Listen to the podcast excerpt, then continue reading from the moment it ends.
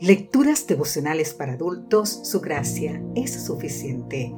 Cortesía del Departamento de Comunicaciones de la Iglesia Dentista del Séptimo Día Gascue en Santo Domingo, capital de la República Dominicana.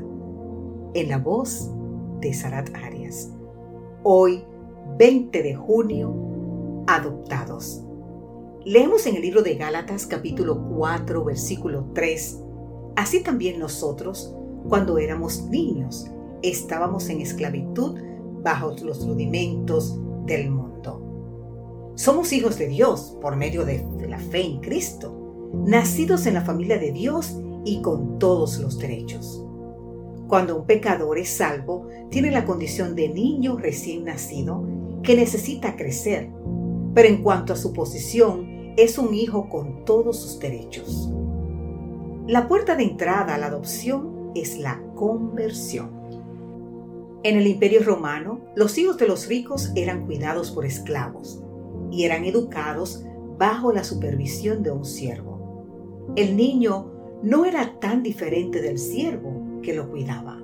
Por ejemplo, el siervo recibía órdenes del dueño y el niño recibía órdenes del siervo. Las religiones antiguas estaban muriendo y las filosofías antiguas estaban vacías y eran impotentes.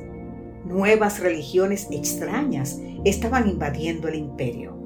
El hambre espiritual reinaba por doquier.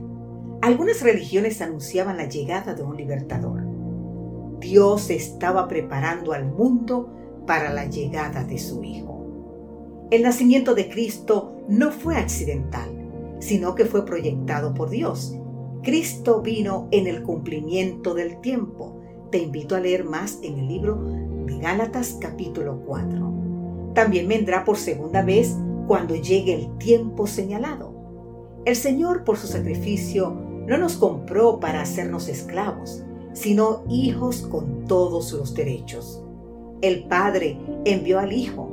El Hijo murió por nosotros y nos envió al Espíritu Santo a vivir en nosotros.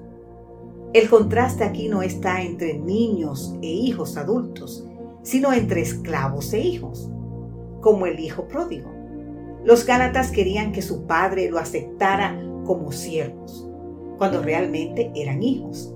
El hijo tiene la misma naturaleza que el padre, no así el esclavo. El hijo tiene padre, mientras que el esclavo tiene amo. Ningún esclavo puede llamar a su amo padre cuando el pecador confía en Cristo, recibe el Espíritu Santo, quien le da testimonio de que es hijo de Dios. El hijo obedece por amor, mientras que el esclavo obedece por temor. Los esclavos obedecían a sus amos por temor al castigo. Los soldados vencidos obedecían a sus vencedores por temor a la muerte. Las civilizaciones antiguas obedecían a sus dioses por temor recibir su ira. Hoy, el temor sigue movilizando a muchos empleados que obedecen a sus jefes por temor a ser despedidos, a pacientes que obedecen a sus médicos por temor a la muerte y hasta a cristianos que obedecen a Dios por temor a maldiciones presentes y castigos eternos.